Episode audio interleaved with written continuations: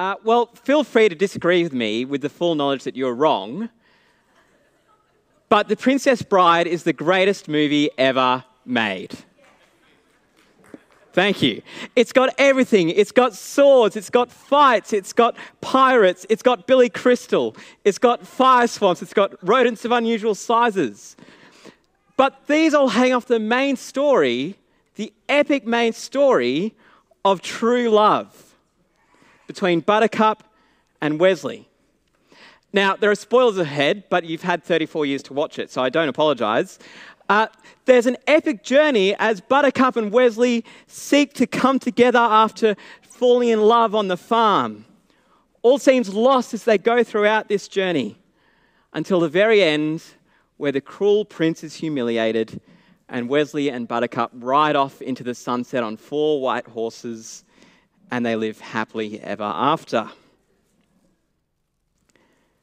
Now, underneath all this silly comedy and terrible costumes, this is what our modern society has made love to be something that we fall into, something that will fulfill us, something that will complete us, make us happy, and then have 1 Corinthians 13 read at our wedding. The lie that Hollywood has sold us is that we've got to find our one true love and then everything else will just seemingly fall into place. But you see, this makes love all about us, doesn't it? It's self serving, it's self completing. It makes us the center of attention. It's romantic, it's soppy, and something which just seemingly happens. However, as we'll see today, the love that we are to have as followers of Jesus is completely and utterly different. Namely, our lives and the use of our gifts isn't meant to be driven or marked by just romantic feelings or loving when we feel like it or when we feel affection towards our brothers and sisters. But our lives are to be driven by a Christ like love who has loved us with an everlasting love. And this is essential because without love, firstly, we are nothing. Love is essential. Now, as we heard last week, the Corinthians were in a battle for one upmanship. Uh, they thought that tongues were somehow better than any other spiritual gift. But last week, Paul said that gifts are essential in building up the body of Christ, and all gifts are. We each need to use our gifts in service to God. Uh, if we were all the same, it would be boring. If we were all the same, we would be ineffective. If we didn't use our gifts, then the body would be missing out then he urges us right at the end of chapter 12 to desire the higher gifts. And then, chapter 12, verse 31, and yet I will show you the most excellent way. And so, in chapter 13, he shows us the most excellent way love. He uses himself as an example to show us. So, look with me from chapter 13, verse 1. If I speak in tongues of men or of angels, but do not have love, I'm only a resounding gong or a clanging cymbal. If I have the gift of prophecy and can fathom all mysteries and all knowledge, and if I have a faith that can move mountains but do not have love, I'm nothing. If I give up all I possess to the poor and give over my body to hardship that I may boast but do not have love, I gain nothing. So even if Paul is the most gifted person in the world and he uses his gifts unsparingly, but he doesn't have love, he is nothing. Notice that he doesn't just say that his gifts are nothing, but he says that he himself is nothing. He cuts to the core of the person. He has no, no value without love. He produces no value, he is of no value, and he gains nothing of value. So, firstly, he cuts to the core of the Corinthians one upmanship by saying that even if he speaks in tongues or makes uh, great speeches, he's just a loud, annoying noise that eventually fade away after a couple of seconds. It's kind of like a kid with a new drum kit for Christmas who doesn't have any sense of rhythm. It's just noise. Without love, Paul produces nothing of value. Then he ups the ante here in verse 2. He escalates it. Secondly, if he prophesies and knows all things, even if he has amazing faith but doesn't have love, he is nothing.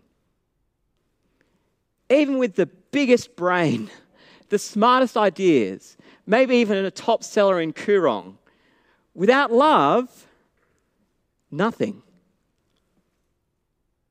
Lastly, if Paul gives away all that he has and even becomes a martyr for Jesus and lays down his life for God's church, but doesn't have love, he gains nothing. Love is essential. Love is what marks us out as a child of God. Love is what brings us together as God's church. Therefore, if we don't have love, then we are nothing.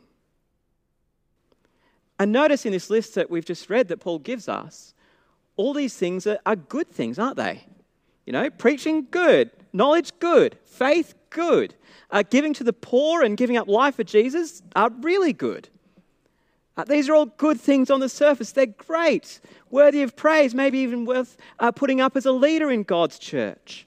But without love, these are nothing. And the gifted person is nothing.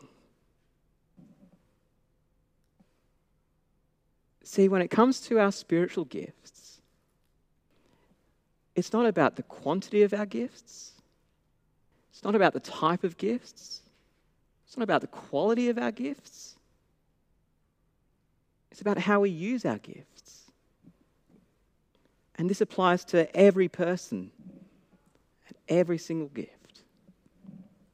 You know, if we hand out newsletters, or we sanitize yet another toy that a kid has picked up, or we go have communion with people out in the community, or we wash dishes, or we unmute that microphone, or we turn up just faithfully every Sunday but don't have love, we are nothing. If I lead a small group, lead some Ridley courses, and maybe even have a theological degree, and are fluent in Greek, Hebrew, and even Aramaic, I'm not, by the way, but even if I did have these things, but didn't have love, I am nothing. See, if I use these gifts without love, then really I'll just be doing it for my own self praise and self gratification.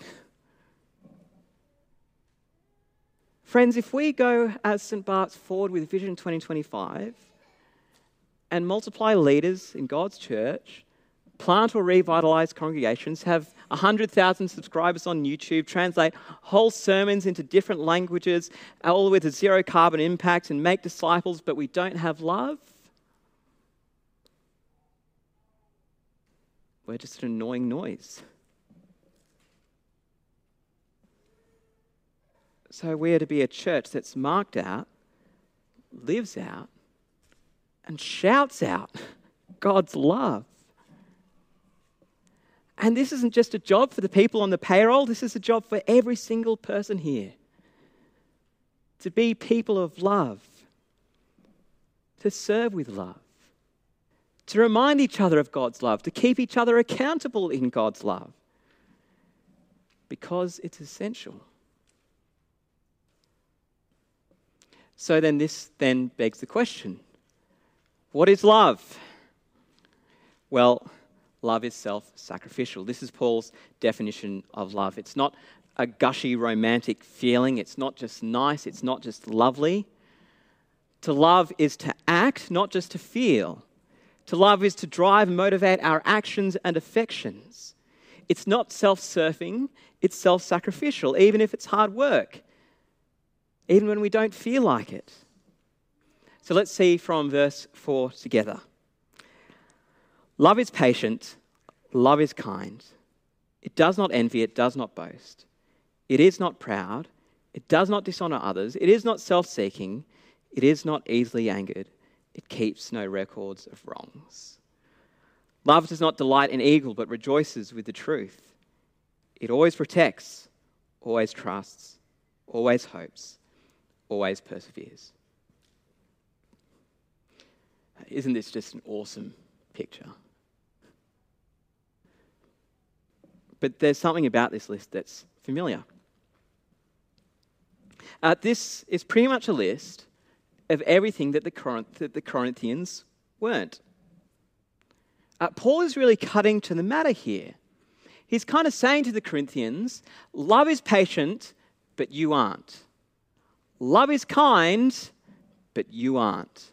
Love does not envy, but you do. Love does not delight in evil, but you delight in evil. See, the Corinthians were prideful. They boasted in their leaders, they boasted in their position in society whilst looking down at the poor. They were rejoicing in abhorrent immorality and they were using their freedoms inappropriately. But Paul points out that the most excellent way is love. If the Corinthians had the love which Paul points out here, then they would have none of these problems which he's already addressed. But before we go pointing our finger at the Corinthians, we should take a look at our own lives. Uh, can I stand up here in all good faith, in utter confidence, in all truthfulness, and say that Michael is patient? Michael is kind? Michael is not easily angered? Just put a camera in my car in Brisbane peak hour traffic, and this just doesn't hold up.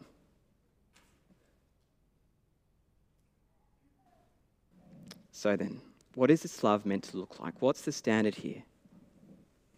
Well, it's patient and kind. It's generous towards others. It's others focused. It doesn't boast. It's, it's impossible to be both prideful and loving at the same time.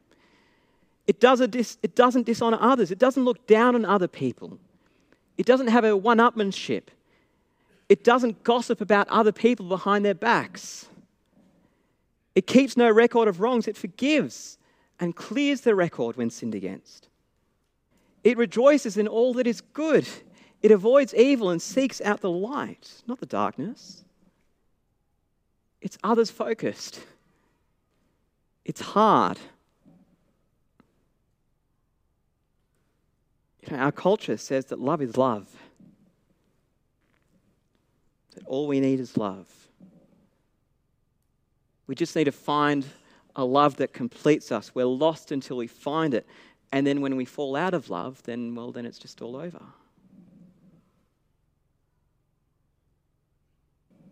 But the Bible says that love isn't just love. Love doesn't just happen. Know it doesn't just happen for me. I mean, you're all lovely people, but my heart is sinful. See, love is something which he needs to constantly do and, and work on. Biblical love is costly, it's hard, but when it works in perfection, friends, it's beautiful. And we don't just pursue this because it's moralistic or ethical or just because we want to be good citizens in the world or because loving others will earn us our salvation. No, we do this because we've been deeply, truly, perfectly, and utterly loved to the uttermost by Jesus Christ. Jesus has been infinitely patient and kind towards us. Jesus is the one who didn't consider equality with God something to be taken hold of. He didn't boast. Jesus didn't dishonor others, nor did he rejoice in evil, but he is the light of the world.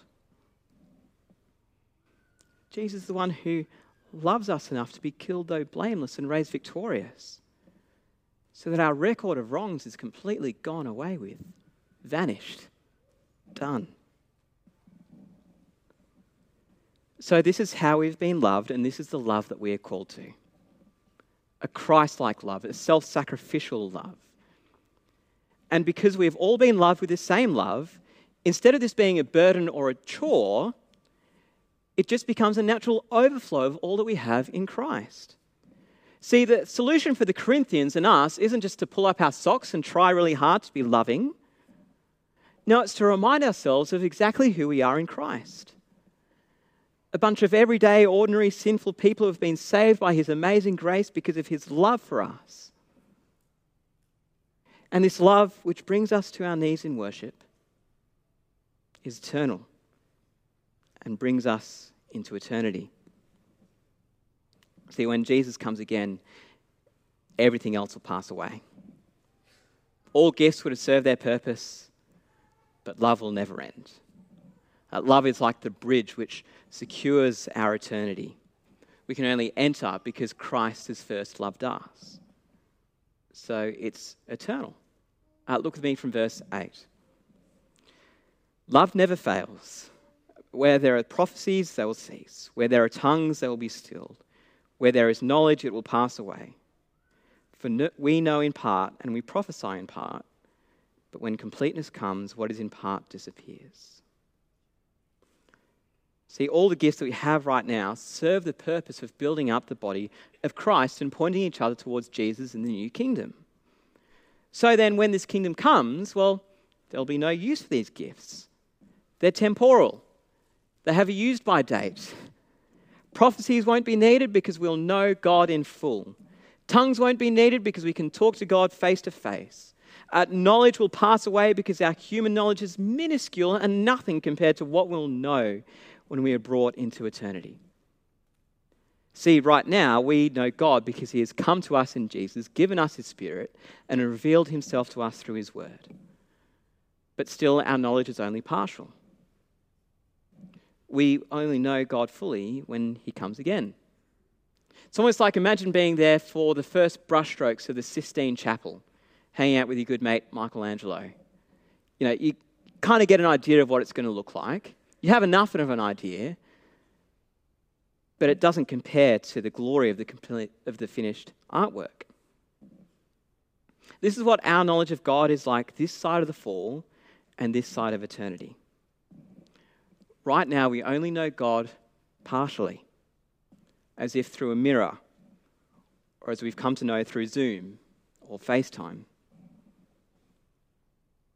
But when Jesus returns, all these imperfections will fade away and we will have full knowledge and maturity. We'll put behind us those things which have served us here and now, such as prophecy and tongues and all other gifts, and then enjoy being with God in full maturity for eternity in His love. We'll know Him fully, just as He knows us right now. And the thing which brings us there is His amazing love for us. So, this is the most important thing. Everything else passes away, love will never pass away. And if we don't have it, well, we're nothing. If we reject God's love and turn away from it, we will be nothing. So then, if you are here today or tuning in online uh, and have not accepted God's love yet, if you haven't yet turned to Him and allowed yourself to be loved by Him, I urge you today to do so. Accept His love, turn to Him, and all your guilt, shame, wrongs have been forgotten. because of his amazing love for you. If you are a follower of Jesus, how is your love life? I'm not just talking about your relationships with your spouse, but how's your love for God's church here? Do you remember God's love for you? Do you remember just how much you are deeply loved? See, God is patient towards you. God is kind towards you. God has completely forgotten your wrongdoings. God is not angry at you. God loves you with an everlasting loving kindness, even unto death. And until such time as He calls us home or He comes again, our role is quite simple to remember His love for us. And in all that we do, do it with and by and in His kind of love, which is essential, which is self sacrificial and which is eternal. Let's pray.